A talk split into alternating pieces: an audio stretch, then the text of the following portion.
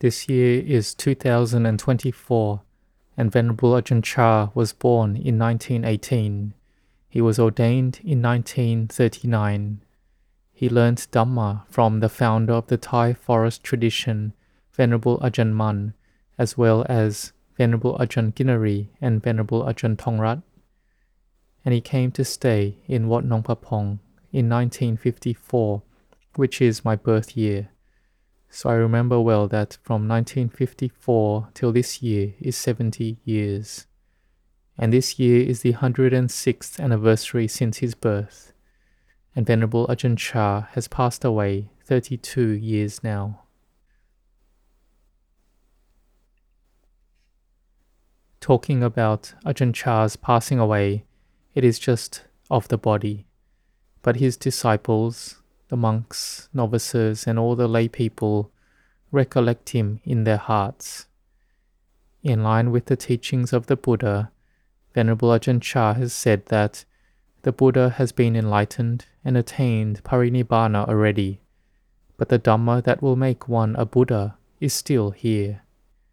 The practices, training, and teachings that Venerable Ajahn Chah gave that will make his disciples to understand the Dhamma, these teachings are still here. They are solid. And there are the Sangha of monks and lay people who come together with solidarity to practice and have done it continuously for thirty-two years now. And time passes quickly. thirty-two years from nineteen ninety-two till twenty twenty-four now. And we still recollect Venerable Ajahn Chah's virtues. And the virtues of the Sammasambuddha, the perfectly self-awakened Buddha, are boundless. The virtues of the Dhamma, the virtues of the Sangha are boundless. All these things can arise from the Barami, the spiritual accumulations of the Buddha, that he built Barami and coming to be enlightened. He is the supreme first teacher. He is the foremost Sasada, the founder of the dispensation in this world. He gave the Dhamma and taught it, and this made the Buddha's teachings to be carried on by the Sangha till the present day, carried on till the great teacher Venerable Ajahn Mun, that had attained to becoming an Arahant, who had taught his disciples many great teachers amounting to up to one hundred monks, and there is our Venerable Ajahn Chah included here as well. Ajahn Chah had sacrificed and taught his disciples constantly, even when he was sick already, and the faith of his disciples wanted him only to receive guests at a specific time, and wanted to fence off his kuti, his dwelling. He said that he felt sorry for those travelling from near and far, who wouldn't be able to meet him, and would feel disappointed. This was his great metta, goodwill. This is the boundless Dhamma and the boundless Sangha. And he didn't take much rest. In the day he wouldn't rest. He said that to fence him off like this, he wasn't a cow or a buffalo. To go and fence off his kuti, he liked to be free, and he had metta to his disciples. And we see that every day during the anniversary of Ajahn Chah's passing, there is Dhamma practice at Wat Nong Pa Pong. His disciples come together with hearts of faith. Both the Sangha from in Thailand and other countries and the greater public as well. Coming together like this, it is something amazing.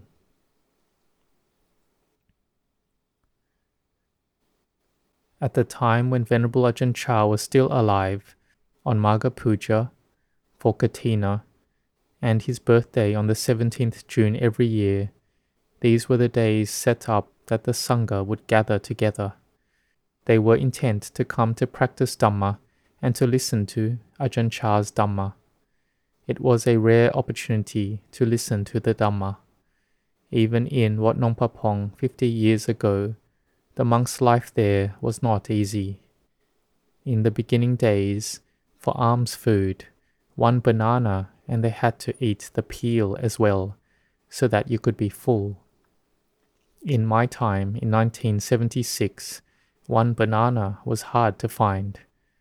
There were seventy monks and novices, and one banana had to be cut into four pieces. It wouldn't get to be enough for one banana for one monk. It would be one banana shared between four monks. We wouldn't even hope for any sugary drinks, sugar, Pepsi or Coke. It would be only after a long time before it would happen to come in once. It was a very long time. In a month, we may open it for evening drinks just one time. It would be stocked up till it was enough first. But we could live. What for? It was for learning the monastic practices and for the Dhamma. It was hard and difficult, but the Sangha had hearts of faith. The Dhamma that Ajahn Chah gave was what uplifted our hearts. It gave us fullness of heart and bliss. With food, it would give fullness temporarily, but the Dhamma would give more fullness. It was for one who is searching for freedom from all suffering. Even though Ajahn Chah has passed away from us for a long time, thirty-two years now, but his monastic practices and training that he taught and instructed, following in line with the teachings of the Sammasambuddha, are still here. If we are to practice them, we will see the Dhamma. We can attain to the Dhamma. It is like the knowledge of teachers is still here. If we learn the knowledge of teachers, then we can become a teacher.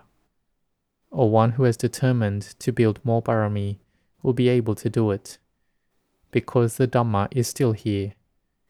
We can say that the Buddha is still here in the Dhamma. Venerable Ajahn Chah is still here in his training, practices and teachings, and in the Dhamma as well.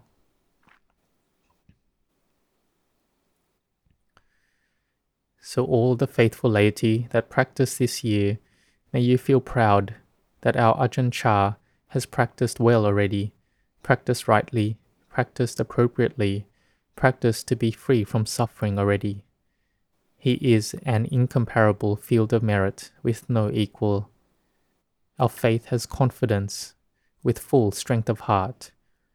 When we have this confidence, then we practice diligently, following his easy-to-understand teachings.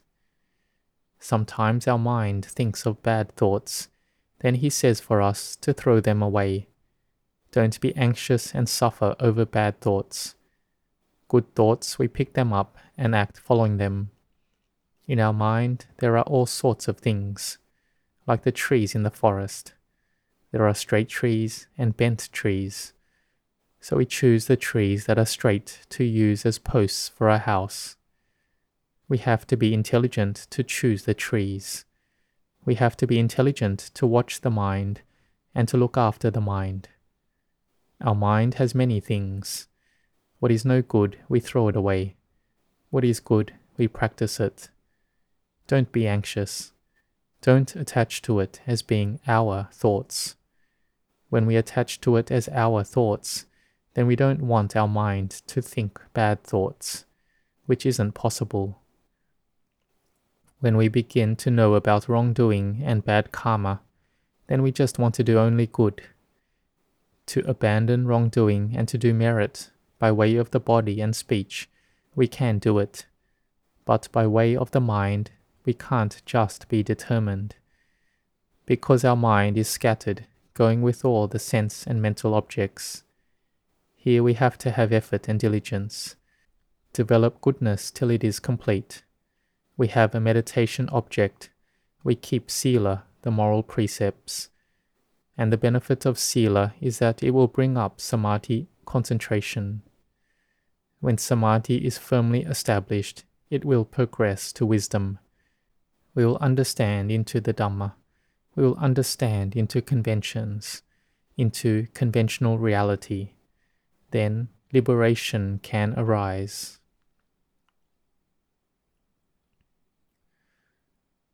Our body, made up of the four elements, was born and it has no name. It never had a name before. They give it a name. Our parents give us a name so that we can know what to call this person. but in reality it's not like that. But after we use that name for a long time, we really become that name. We feel that we are deluded by conventions. But Ajahn Chah has said, there's a cup of water, and he tells us, pick up that spittoon over there. We feel like it's not right, because he is calling the cup a spittoon. The convention has changed. Imagine it has been called since the beginning that the cup is a spittoon. Our spittoon is called a cup, or it can be called any name. If we know it deeply, then it is the four elements. Our body, we give it a new name. We call ourselves another name, any name, Mister A. Then they will call us Mister A or Mister B, like that. In reality, there isn't anything. There isn't anything here means it is anicca, dukkha, anatta, impermanent, unsatisfactory, and not self. If we see it as having something, having a self, having this or that, then we get it and we are delighted. And if we lose it, then we will suffer. We will be upset. So the mind that clings onto a thing will all be the cause for suffering to arise. But Ajahn Chah taught with wisdom. For us, if we cling onto something, sometimes a person would paint a very beautiful portrait of him. They were overjoyed. He didn't praise that person, saying he had painted a beautiful picture. He would teach Dhamma. This is beautiful, but if a sharp knife cut and ruined this picture, what's your heart going to be like? This is the danger here. It is suffering. The person who painted the portrait to offer understood, oh, this is true. We would suffer. To be delighted that this picture I painted was beautiful, it is a danger. So he taught us to let go, not to attach and cling in material phenomena, in mental phenomena, in the feelings from all the sense objects. And this can overcome suffering. And though we may not be able to practice this one hundred percent, but it is the correct path that the material and mental phenomena are impermanent, unsatisfactory, and not self. This is correct. He taught directly. Whatever arises in our feelings, I like this. He taught, it is not sure, not permanent. This I don't like at all. Again, it is not sure, not permanent. Sometimes we meet someone who we really like, we really get along with them. We say it is not sure, not permanent. We don't get along with someone at all. Again, it is not sure, not permanent. We teach it so our mind gets intelligent. This is wisdom. Teaching it like this requires effort. We need mindfulness and firm samadhi, and then wisdom arises. And we are intent to meditate. So may your mindfulness be in the present as much as you are able to.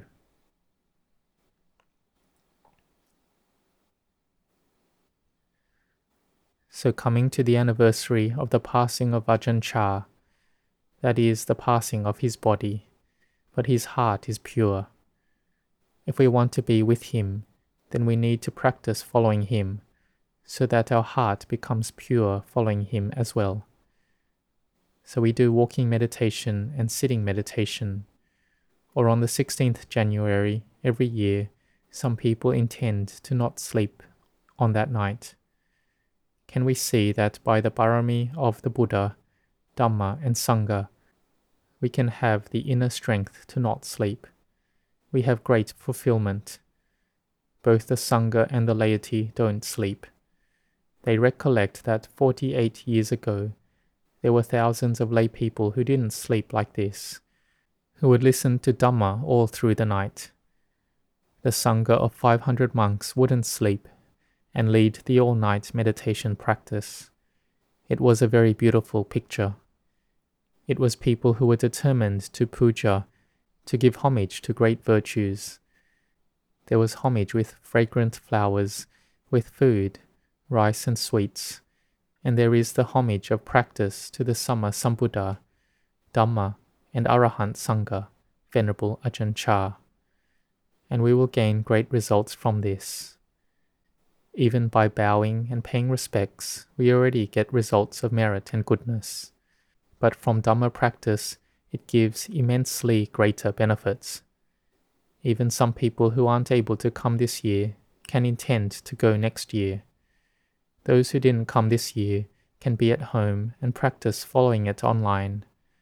Or being in other monasteries, we don't sleep as well. We practice and meditate all night, not sleeping. We don't have to travel.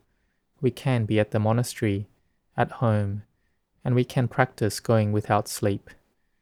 We are sincerely intent, as if Ajahn Chah is right here, in front of us. So we are determined to practice, and this is our good opportunity.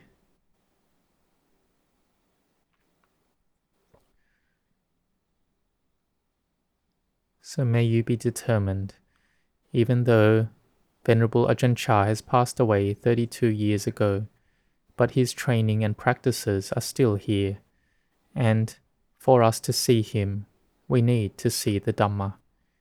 The Buddha said that whoever sees the Dhamma sees me, the Tathagata. If we see the Buddha, from seeing the Dhamma, we also see the Sangha of the Buddha. It comes together, the Buddha, Dhamma, and Sangha. So may you be determined to practice, to polish away the mental defilements, to endure and to meditate, even if it is hard. And we don't just practice only when we come together on the thirteenth to seventeenth January every year. At home and at the monastery, we are intent to practice all through the year. And then coming to the time of year for Ajahn Chah's memorial, we gather together, and it is a power, an important power. So may you set your hearts on this. May you meet with happiness and prosperity. May you know and see the Dhamma. May you give homage to the Sammasambuddha, Dhamma and Sangha. May you grow in Dhamma. May you have good health and strength. May you grow in blessings.